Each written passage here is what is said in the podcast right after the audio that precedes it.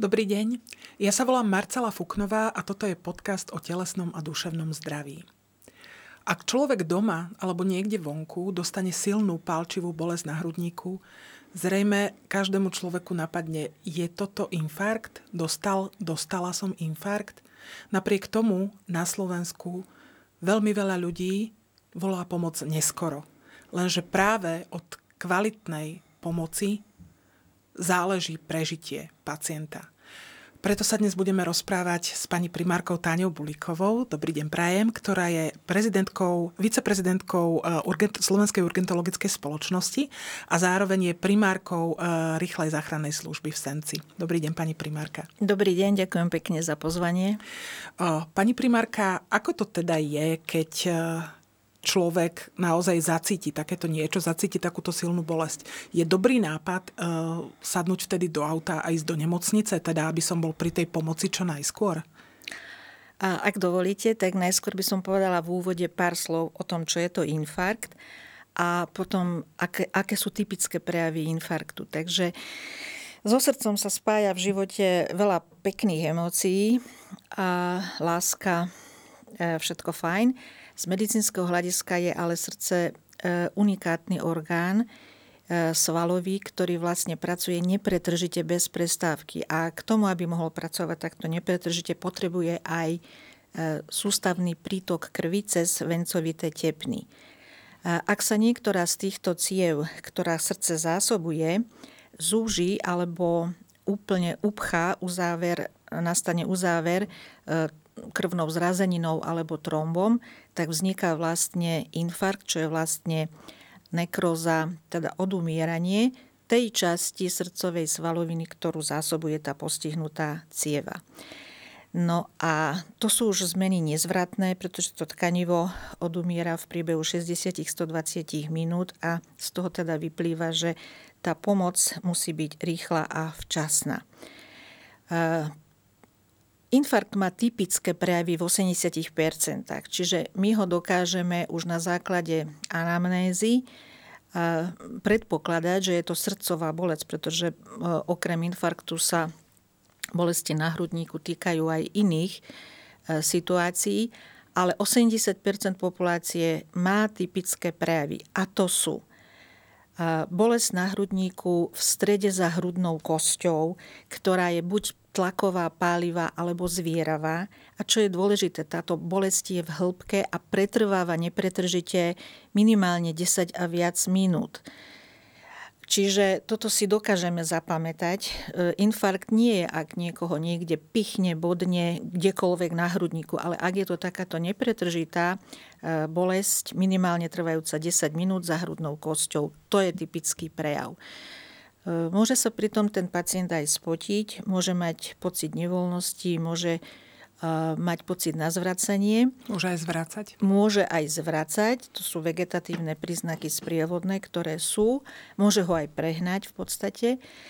Ale táto bolesť, ktorá je e, plošná za tou hrudnou kosťou, sa môže aj e, šíriť. Môže sa šíriť napríklad do krku, do sánky, do ramien, z pravidla do ľavého ramena alebo sa môže šíriť až pozdĺž ľavej hornej končatiny k maličku.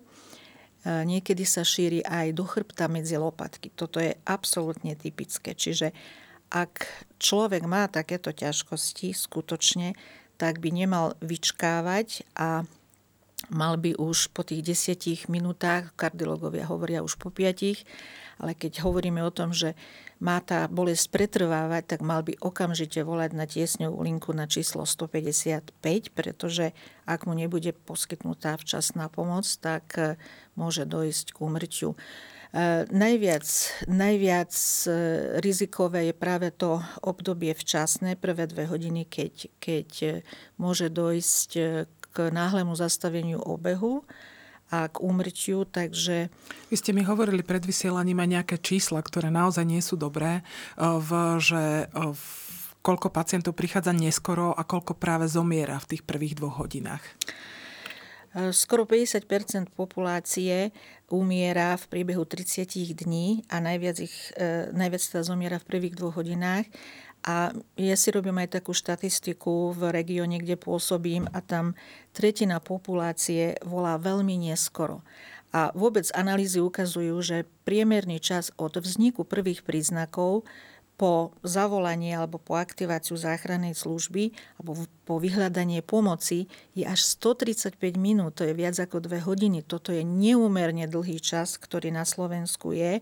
A keď si uvedomíme, že to tkanivo, ktoré nedostane kyslík alebo vyživiny, tak v podstate nenavratne sa poškodzuje. Keď aj pacient by prežil, tak e, oddialovaním tej pomoci sa vlastne znehodnocuje srdcový sval, takže e, srdce pumpa, ktorá nám e, pumpuje krv do celého obehu, takže sa zväčšuje to ložisko infarktové a zlyháva aj funkčne. Tí pacienti, ktorí prežívajú a teda dlho vyčkávajú, potom majú e, zlú prognózu, majú chronické srdcové ochorenia a kopu iných e, problémov. Ja by som sa vrátila k tej mojej pôvodnej otázke, po ktorej som teda chcela hovoriť o tom, že čo je to infarkt je teda dobrý nápad, dobre, chcem sa dostať čo najrychlejšie k pomoci, je mi zlé, tak ma manželka odvezie, povie si nejaký muž, alebo očoferujem to sám. Je dobrý nápad toto, že teda snažiť sa dostať do tej nemocnice sa, svoj pomoc niečo najskôr? Toto je absolútne e, nevhodný, nežiaducí nápad a mm, poviem aj prečo. A každý, kto teda má tieto príznaky, by mal volať na linku 155 a e, na mieste zostať tam, kde sa nachádza. V žiadnom prípade by sa nemal presúvať e, a už vôbec nesadať do auta, pretože kdekoľvek na tej trase od toho vzniku prejavov v podstate tu hrozí e, náhle zastavenie obehu. Ten srdcový sval je nedokrvený a hrozia tu ťažké maligné srdcové arytmie, komorová tachykardia, komorová fibrilácia, ktoré vedú k zastaveniu obehu a pokiaľ nebude včas poskytnutá e, pomoc, e, defibrilácia, resuscitácia, tak ten pacient vlastne zomre. V žiadnom prípade neodporúčam, aby ľudia chodili sami, či už k svojmu všeobecnému lekárovi a už v žiadnom prípade, aby sadali sami za volant ohrozený je ich život, to je jedna vec, ale ako v cestnej premávke je ohrozený, sú aj ďalší účastníci, ak sa takýto človek e, vyberie. Ak sa človek vyberie aj k svojmu všeobecnému lekárovi, lebo s tým sa stretávame mm-hmm. v mhm. bežnej praxe, že oni idú teda k svojmu lekárovi alebo e, sami na pohotovosť, tak e, sa aj naťahuje ten čas, ten, to obdobie, kým dostanú skutočnú profesionálnu pomoc. To znamená, že naťahujeme celý ten časový úsek e, toho nedokrvenia, toho ešte o návštevu toho lekára. Áno, o návštevu ďalej. lekára, o, nedaj Bože, ešte tento lekár ich pošta na ďalšie vyšetrenie, takže je to absolútne nevhodné, aby e, ľudia takto reagovali. Majú zostať na mieste a majú e, volať na tiesňovú linku 155.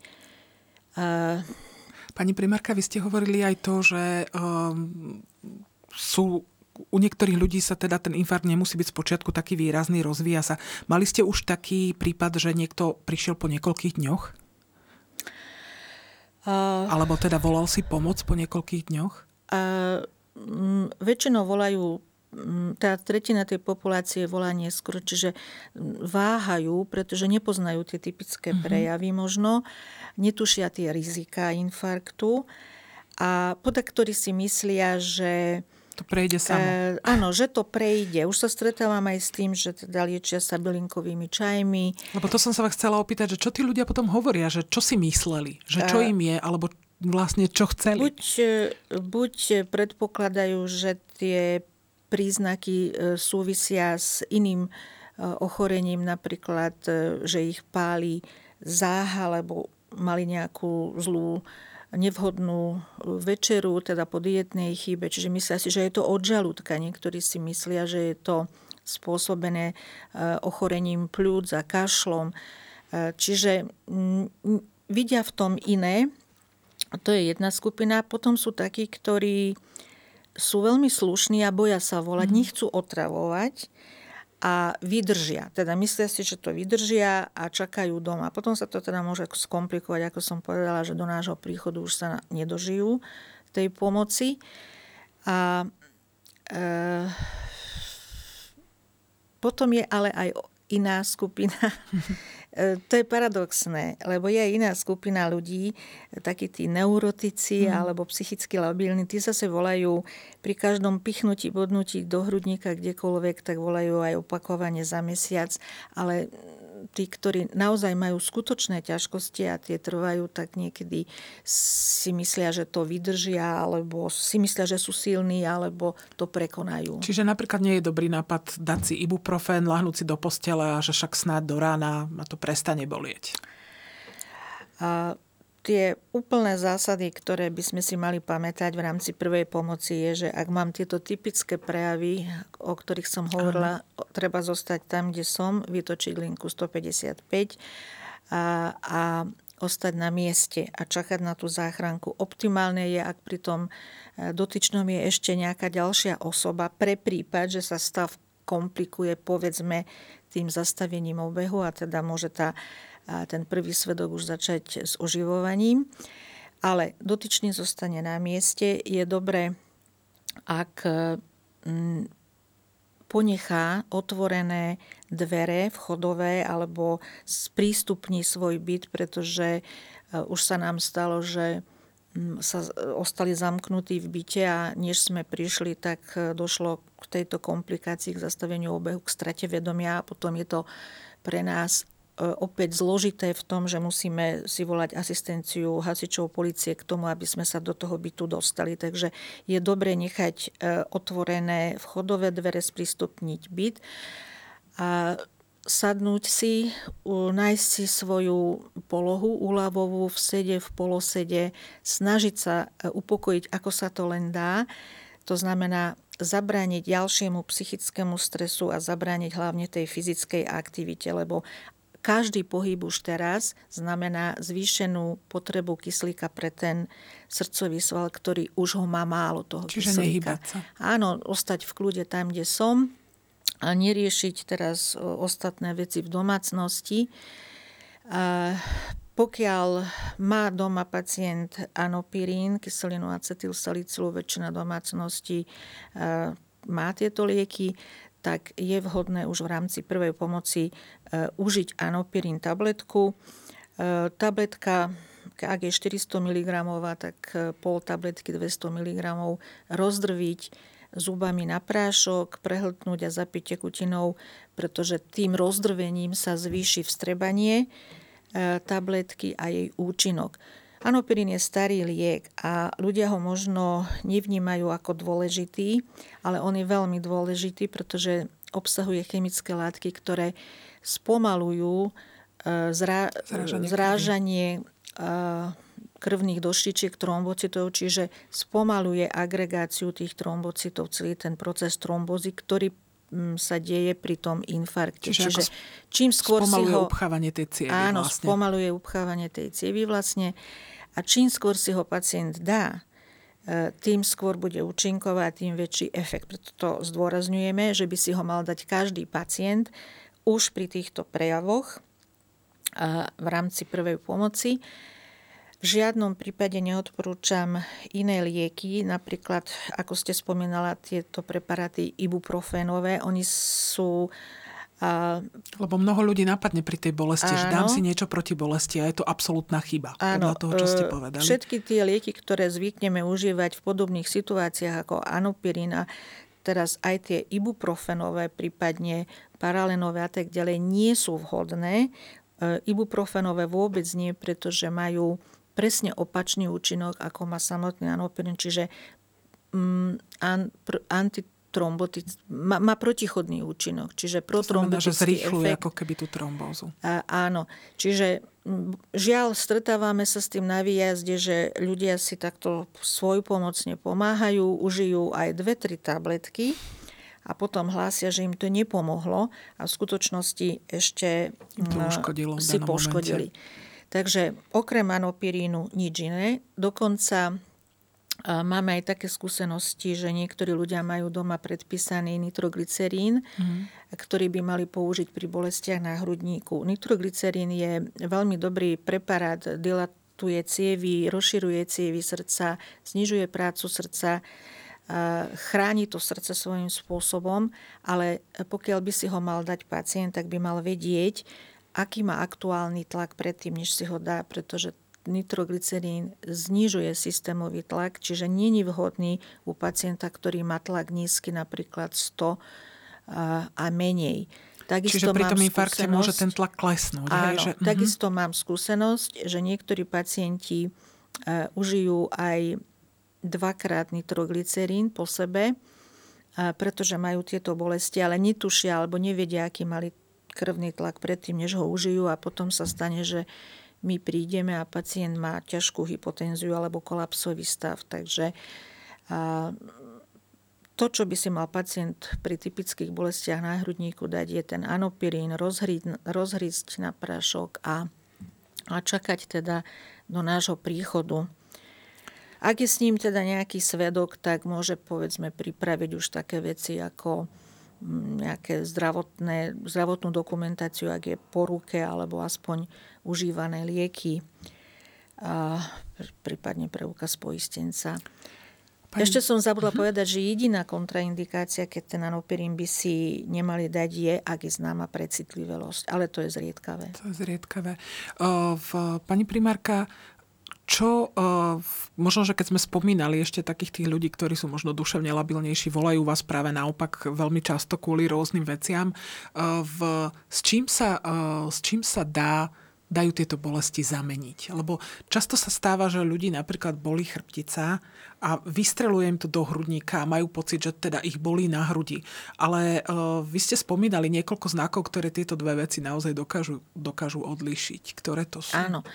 A pokiaľ je to len také ozaj sekundové pichnutie, bodnutie kdekoľvek v hrudníku, tak to nie je srdcová bolesť. To nie je bolesť pri infarkte. A samozrejme, že Mm, veľmi podobná je bolesť od chrbta, od chrbtice, ale predsa sú tam isté rozdiely, ktoré by sme mohli, na základe ktorých by sme mohli suponovať, že teda nejde o srdcovú bolesť. Chrbtová bolesť je bolesť, ktorá je lokalizovaná. E, je lokalizovaná, je taká bodavá a obyčajne súvisí s nejakým pohybom, takže niektorý pohyb sa vôbec nedá urobiť, alebo ju vyprovokuje, alebo naopak e, dá sa nájsť aj nejaká úľavová poloha, kde to boli menej. Čiže ten, kto má mm, dlhodobo nejaké problémy e, s chrbticou, tak spravidla pozná tie ťažkosti, ktoré má a tá bolesť je aj dosť menlivá e, pri tej chrbtici. Samozrejme, že sa stane, že niekedy prídeme a zistíme, že nejedná sa o akutný infarkt, ale je to bolesť od chrbta, ale je to lepšia varianta, ako podceniť ten infarkt. Pani primárka, vy ste spomínali aj to, že pri tom e, infarktovom stave môžu nastať vážne komplikácie, že môže nastať zástava obehu a tak ďalej. Vtedy je asi veľmi dôležité, aby e, ľudia, ktorí sú s tým človekom, e, ho začali resuscitovať skôr, než vy prídete a aby mu teda podali tú prvú pomoc. V aké máte vy skúsenosti s touto kardiopulmonárnou resuscitáciou v teréne? Ako v, sú ľudia úspešní? Darí sa im to? Naozaj videli ste zachránené životy vďaka tomuto? A, áno, prvé dve hodiny a vôbec prvé minúty od e, úplného uzáveru koronárnej tepny sú rizikové práve tým, že e, môžu vzniknúť takéto ťažké srdcové poruchy rytmu, e, ktoré vedú k chaotickému pohybu srdca, respektíve k zastaveniu obehu a vtedy je potrebná okamžitá resuscitácia, okamžité oživovanie prvým svetkom príhody.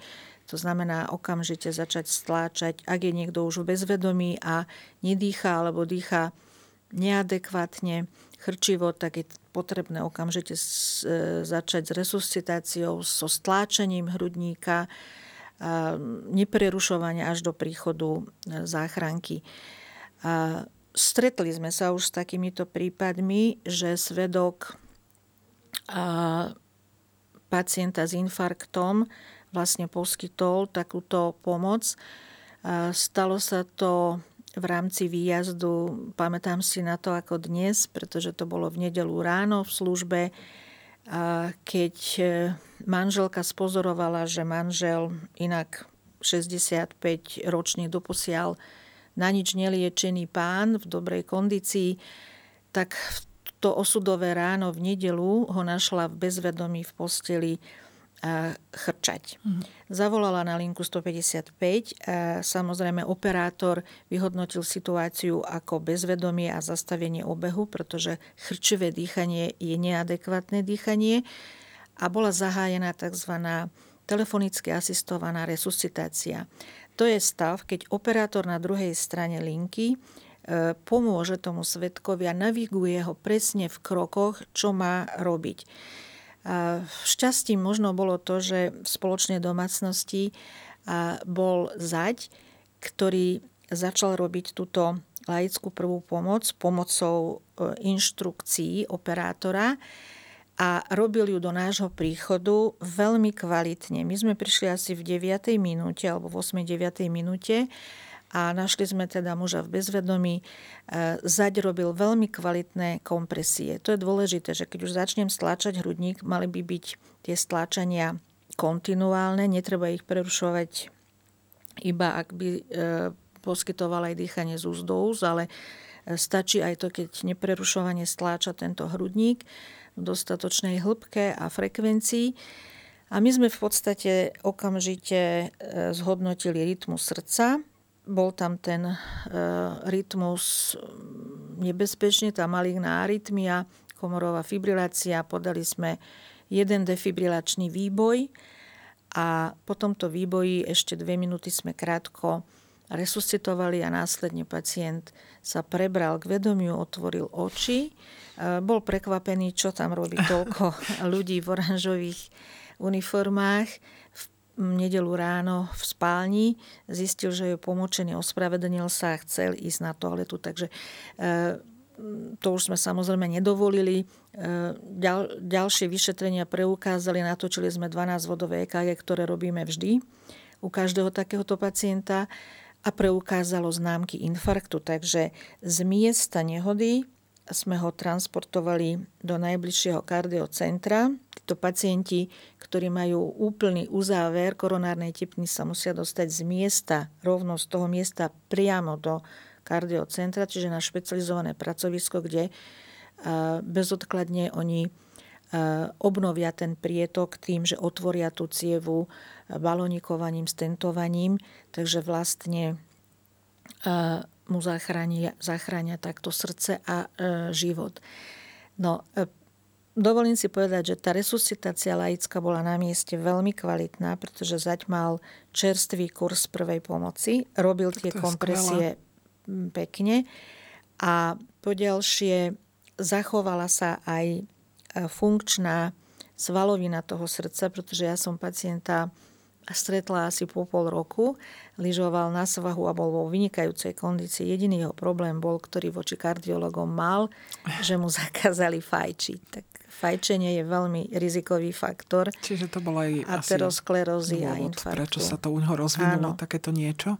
Keď ste spomínali, e, že ste natočili to 12-bodové EKG, pani primárka, čo vy všetko vlastne na danom mieste s tým pacientom robíte? Čo vy už môžete vyšetriť takto v teréne, alebo čo môžete vlastne vy dosiahnuť? Tak ako som povedala v úvode, e, pacient má zostať na mieste tam, kde je, nikam nemá chodiť aj keď sa to stane aj v ambulancii všeobecného lekára, tak všeobecný lekár, lekár zavolá linku 155 a príde posádka e, s lekárom alebo To som ja zažila lekára. pred dvoma týždňami, treba povedať, že takto skolaboval mm-hmm. pána, dostal infarkt priamo u lekára. A naše posádky sú školené, trénované v diagnostike infarktu aj v EKG diagnostike, takže je to profesionálna pomoc.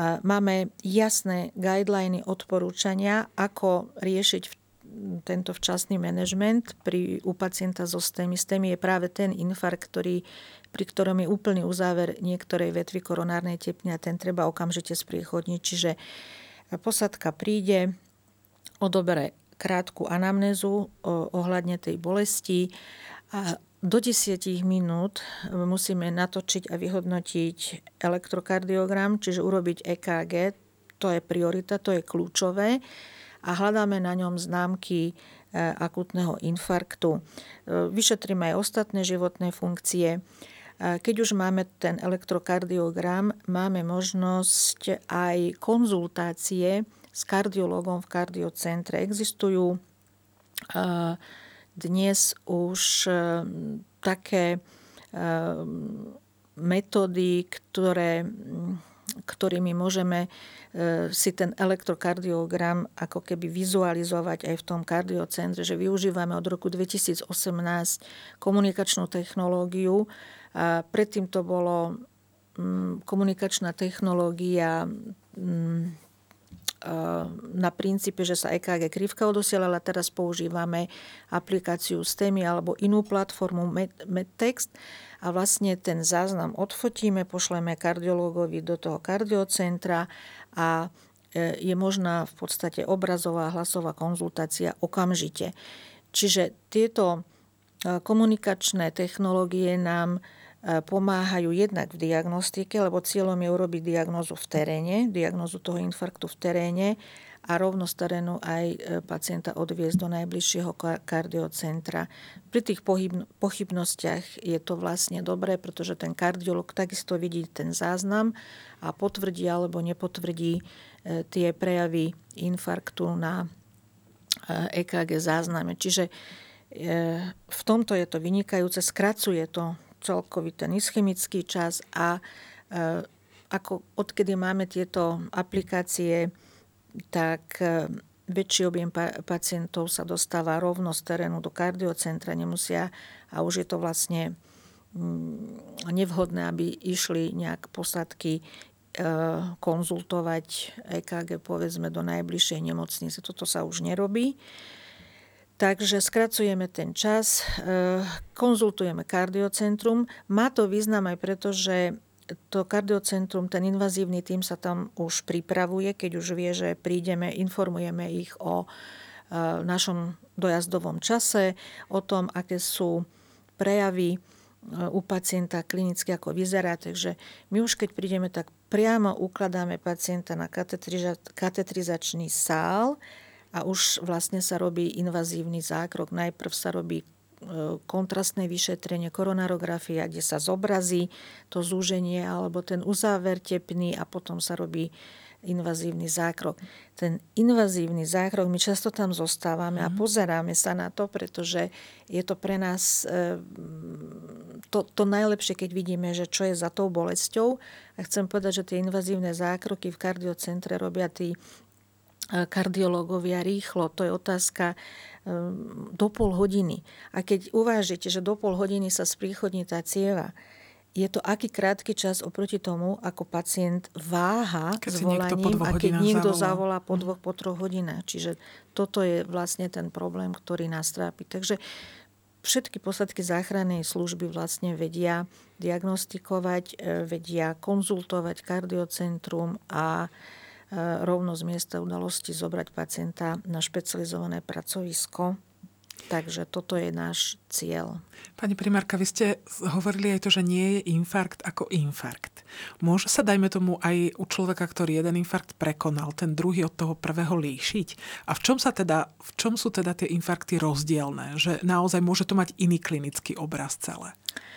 Ja sa stretávam skôr v praxi s tým, že ten istý človek má tie isté príznaky. Mm. Čiže naopak. Áno. E, ešte som sa s tým nestretla v praxi, ale ako že by popisoval inak. Môžu byť len viac alebo menej výrazné, ale inak to vníma e, približne rovnako. Takže...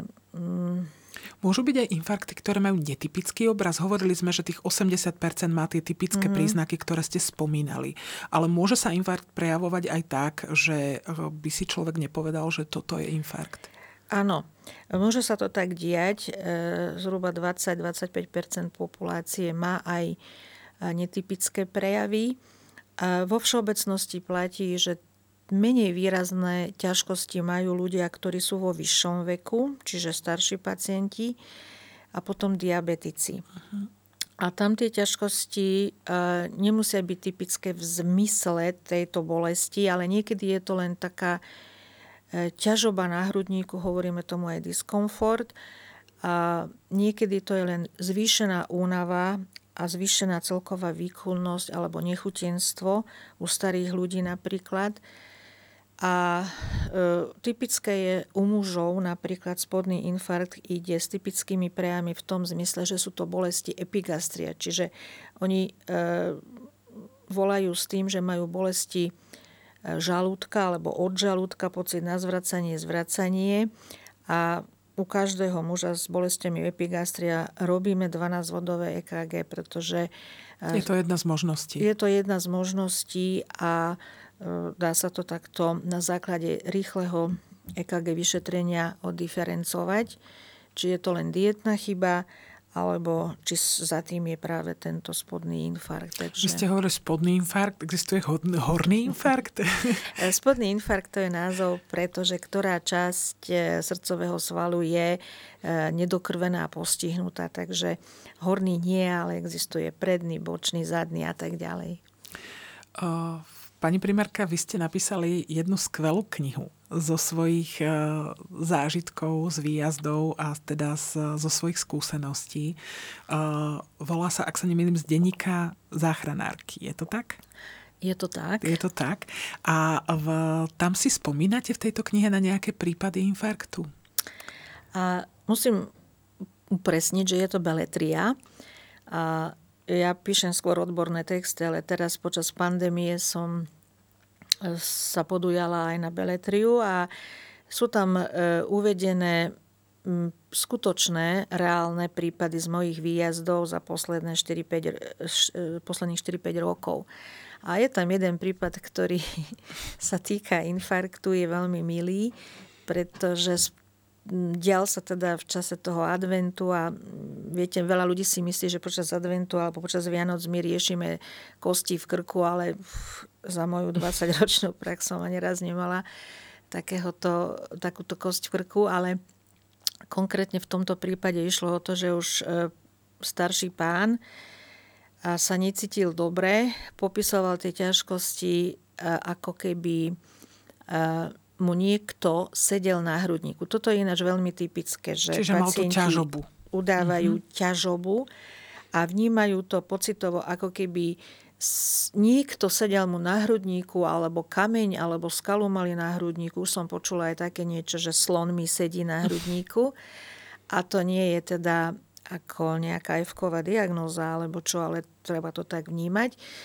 Takže zavolala záchranku jeho pani manželka, staršia pani, že teda posedáva, je menej výkonný a cíti tú ťažobu, bol za tým infarkt. A držal sa statočne aj všetko, ale e, kuriózne bolo to, to vyvrcholenie, lebo keďže to bolo v čase Vianoc, tak chceli sa nám veľmi revanžovať. A pani domáca nám do sanitky nabalila vrecuško s domácimi vianočnými oplatkami, z vďaky. No, viete, kým sme doniesli pacienta do kardiocentra, to tam krásne voňalo, ako na Vianoce. Keď sme odovzdali pacienta, e, tak sme si vrecuško otvorili a e, začali chrúmať. No a e, medzi, medzi omrvinkami týchto oplatok sa našli aj iné exkrementy zo špajsky, tak to oh, sa stáva. Že tam Takže, boli myši. A, áno. V ja v tej knihe spomínam e, príbehy zo skutočných výjazdov, ale neočakávajte tam žiadnu tvrdú severskú literatúru, pretože si myslím, že tých negatívnych vecí je všade mm. toľko okolo nás, tak som sa snažila vyberať tie príbehy, tie prípady, ktoré sa stali, ktoré sú skôr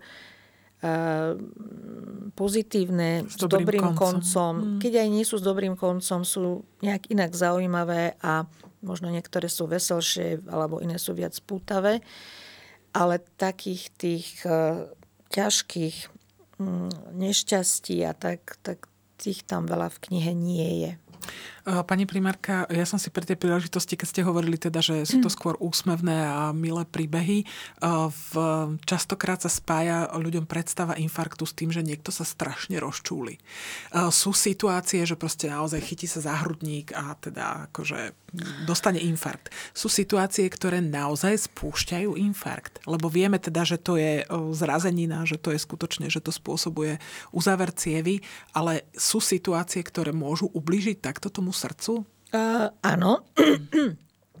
Sú také situácie. Určite uh, aj náročný psychický stres môže privodiť infarkt a hlavne pokiaľ je to dlhodobý stres, mm-hmm. pretože tie cievy ten proces aterosklerózy, ktorý poškodzuje stenu cívy prebieha dlhodobo a až potom na ňo nasadá ten trombus, čiže tá aterotromboza má nejaký vývoj, ale e, určite aj e, ťažký stres môže spôsobiť.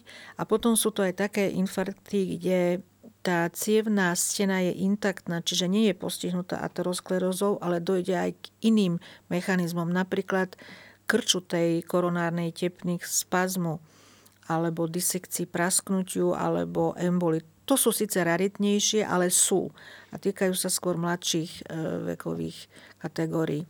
Dlhodobý stres je ale mm, nepriateľ, pretože e, významným spôsobom urýchluje ten proces e, aterosklerózy, aterotrombózy. Pani primárka, keď ste spomínali tých mladších pacientov, stáva sa, sú to také šokujúce prípady naozaj aj pre verejnosť, ak sú to známejší ľudia, že niekto naozaj zomrie náhle v podstate v, objaví sa, že teda bol to infarkt. Môže sa infarkt nejak dopredu ohlásiť? Je také niečo, čo by človeka mohlo varovať, že mu skutočne takáto nejaká rozsiahla srdcová príhoda hrozí? Tak e, tie prejavy sme povedali, hej, čiže e, tá bolesť je vlastne, bolesť na hrudníku je vlastne prvým varovným signálom, že niečo s tým srdcom sa deje a že vlastne srdce volá, e, že nemá kyslík pre svoju prácu. Čiže tá bolesť je typická. No, diabetici tú bolesť nemusia tak intenzívne vnímať. Ale a, tak som myslela, že možno aj v priebehu niekoľkých mesiacov predtým, než sa takéto niečo stane.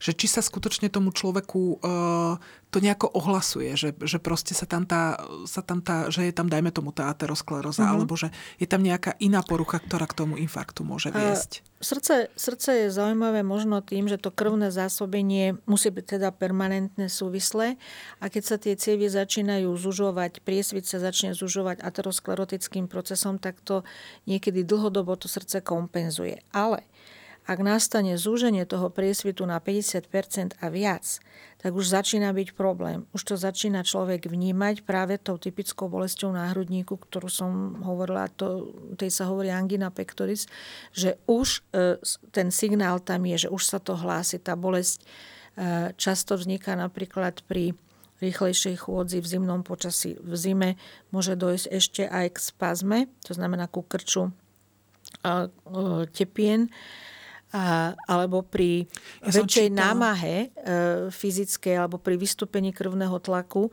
To sú všetko e, veci, kde sa zvyšuje spotreba kyslíka. Som čítala, že ľudia pod minus 5, keď je vonku, že by vôbec nemali športovať. Že robiť takéto nejaké namáhavé, namáhavé športy, ako je beh na lyžiach napríklad, alebo to, čo zaťažuje srdce. Je to pravda? Uh, tak Isté, že to je záťaž, tak e, ak sa niekto dá na takýto šport, tak mal by byť dôsledne vyšetrený. A nie len tak sa zrazu rozhodnem jedno ráno, že začnem vonku v zime cvičiť a behať. Takže a, skrátka ten aterosklerotický proces je nemý do istej mm-hmm. fázy, ale keď už tie zúženia začínajú byť, tak jak som hovorila, že na tých 50%, už to začína organizmus e, vnímať tou bolesťou, tou nepohodou a hlavne pri aktivitách, kde treba toho kyslíka viac. Čiže povedzme pri zvýšenej tepovej frekvencii, pri záťaži, pri behu, pri rýchlej chôdzi, už to môže e, pociťovať ako bolesť a to už treba sa nechať dať vyšetriť. Nie čakať, že teraz mal som angínu pectoris, mal som bolesti, ustúpili sami a, a je dobre. Tak nie, tak mal by navštíviť určite e, lekára a nechať sa dať vyšetriť, e, ako tie cievy vyzerajú, ako to jeho srdce vyzerá. A ešte sú tu aj genetické faktory. Hmm. My sa aj na tú rodinu anamnézu pýtame, e, pretože mm, priemerný vek e, pacientov s infarktom je 63 na Slovensku, ale... To som sa chcela spýtať, čiže 63 60 rokov. je mhm. priemerný vek, ale my čoraz častejšie vo výjazdoch chodíme k pacientom, ktorí sú okolo 50 Čiže, uh, Čiže sa to sa posúva. ten vek znižuje. Áno. Mm-hmm. A keď to porovnáme ženy muži, tak e, u žien je to o 8 rokov skôr nástup toho infarktu ako u žien. U žien tie sú chránené ešte estrogénom. estrogénom. A potom sa to ale v tom klimaktériu zase vyrovná. Takže ten priemerný vek je síce 63, ale... Ale aj tak to sú mladí, v podstate mladí áno, aktívni ľudia. Je veľa, veľa tých, ku ktorým chodíme a sú tesne po 50 mm. A tá rodinná anamnéza má aj ten význam, že ak e, niekto v rodine e, mal infarkt alebo aj cievnú príhodu mozgu, pretože to je podobné ako pri infarkte srdca, tak je to infarkt v mozgu, a, tak ak došlo k úmrtiu na infarkt alebo cievnú príhodu mozgovú v rodine do 50-60 rokov, tak to je už pozitívne a na týchto ľudí sa aj pozeráme, že je tam nejaká genetická záťaž, takže sa to môže stať. Čiže na toto si tiež treba dávať pozor, ak máme v rodine niekoho, kto skôr ako v 60 dostal infarkt alebo cievnu mozgovú áno, príhodu, áno. treba na to myslieť. Áno.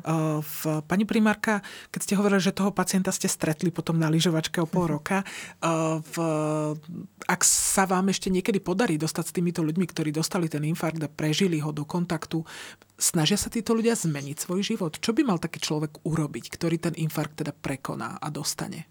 Tak myslím si, že sa snažia. Tak e, nestretávame sa s každým, koho sme ošetrili a prežil, ale myslím si, že sa snažia, ale to už je tak neskoro. Ja by som povedala, mm. že mhm. treba e, začať s prevenciou prakticky od narodenia.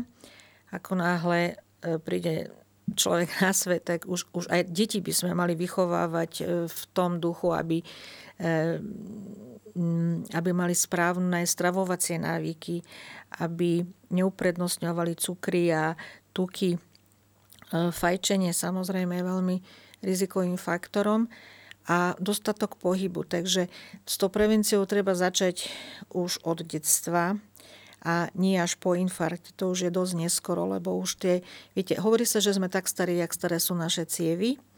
A už keď sú raz postihnuté tým aterosklerotickým procesom, tak to už e, je neskoro niečo začať. Takže treba začať od príchodu z pôrodnice domov, neprekrmovať deti a učiť ich e, dostatku pohybu, voľnému pohybu, správna životospráva.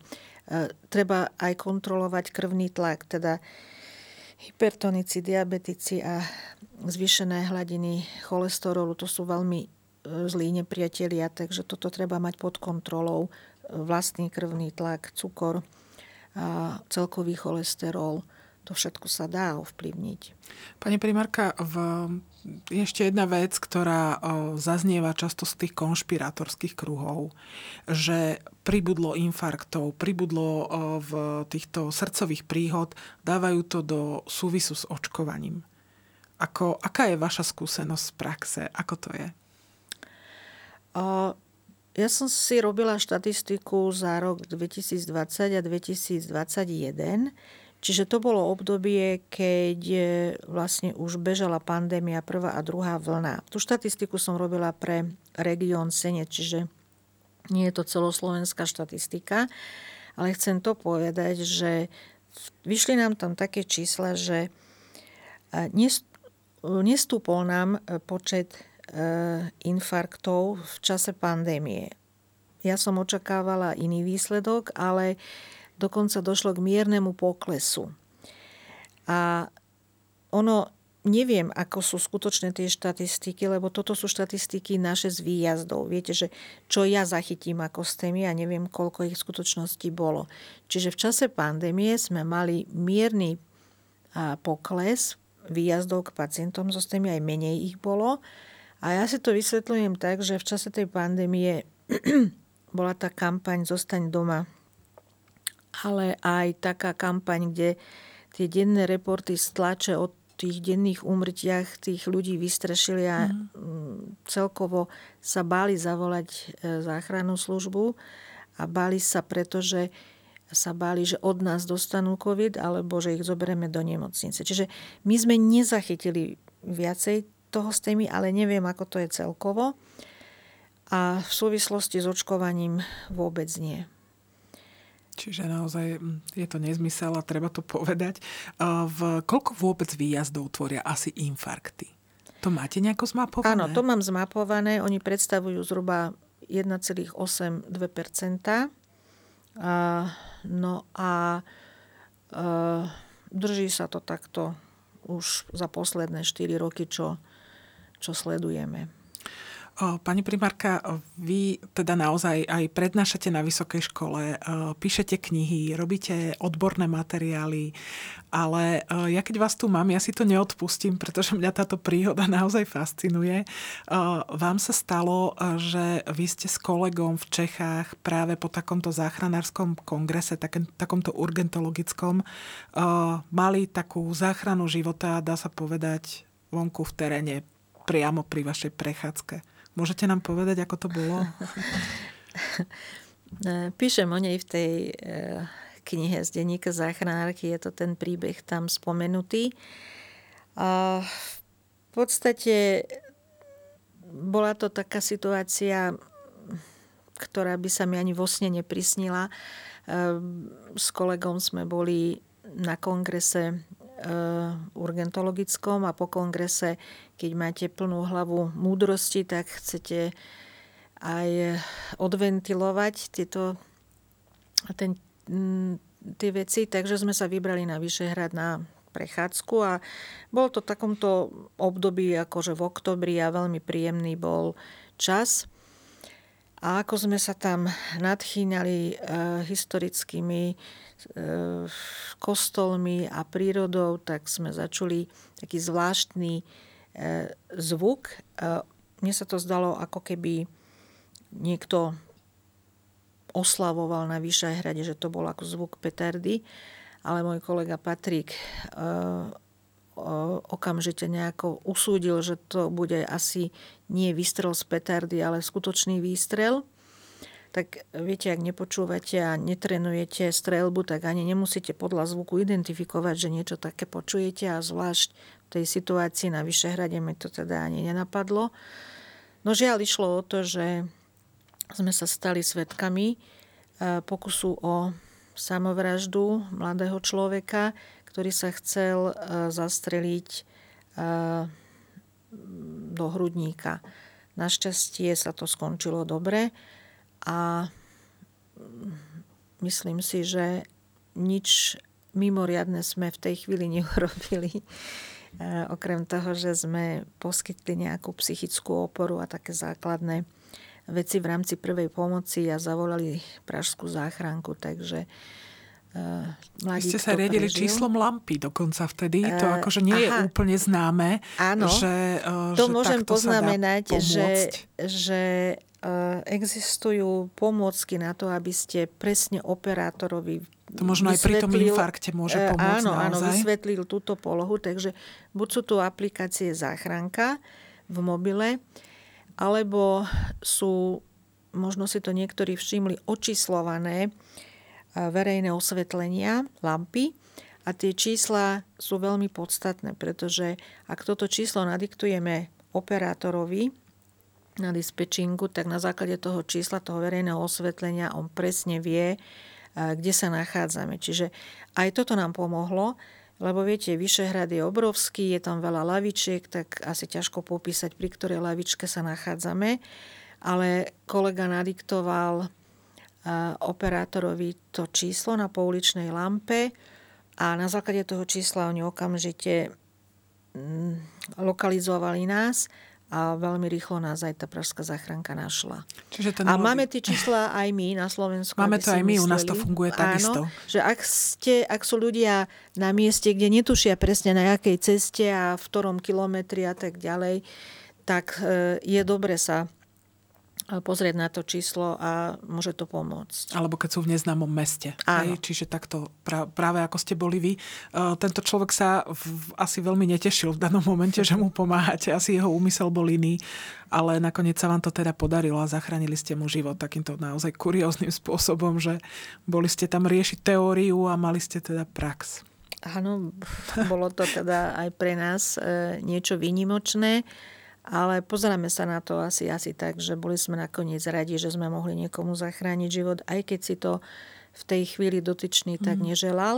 Ale to už tak býva u ľudí, ktorí chcú spáchať samovraždu, tak e, sú rozhodnutí nejako ukončiť ten svoj život, ale naša úloha je im práve pomôcť a život zachrániť. Takže to je Vaše záchranárska, áno, zmysluplná vec. Ja sa chcem aj s tým infarktom opýtať. Stáva sa vám, že si ten človek ešte teda, ak sa z toho dostane, ak to prežije, ak to zvládne, že si ešte spomenie, k tomu prvý pomohol a príde sa, dajme tomu, poďakovať? Stane sa to?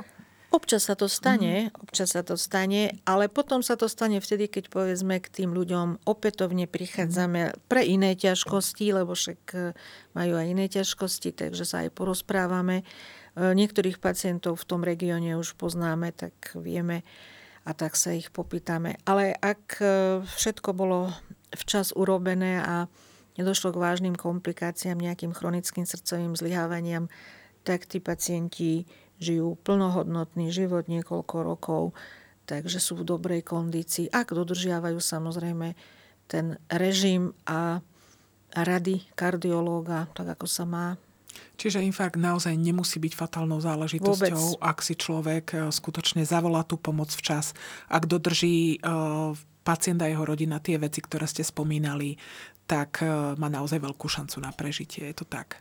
Určite. Hlavne, aby neváhal a aby neotálal, pretože to je jednoduché, zavolám si teda a, a zachránime tak možno veľa životov takýmto jednoduchým spôsobom a um, užitie teda anopirínu, čakanie na adrese, myslím si, že a nehýbať sa veľmi, ako ste spomínali. Áno, snažiť sa zachovať, e, ako sa len dá pokoj aj v tejto situácii a obmedziť akúkoľvek fyzickú aktivitu. Takže čakať na mieste. Nie v žiadnom prípade nesadať e, do auta ani na bicykel.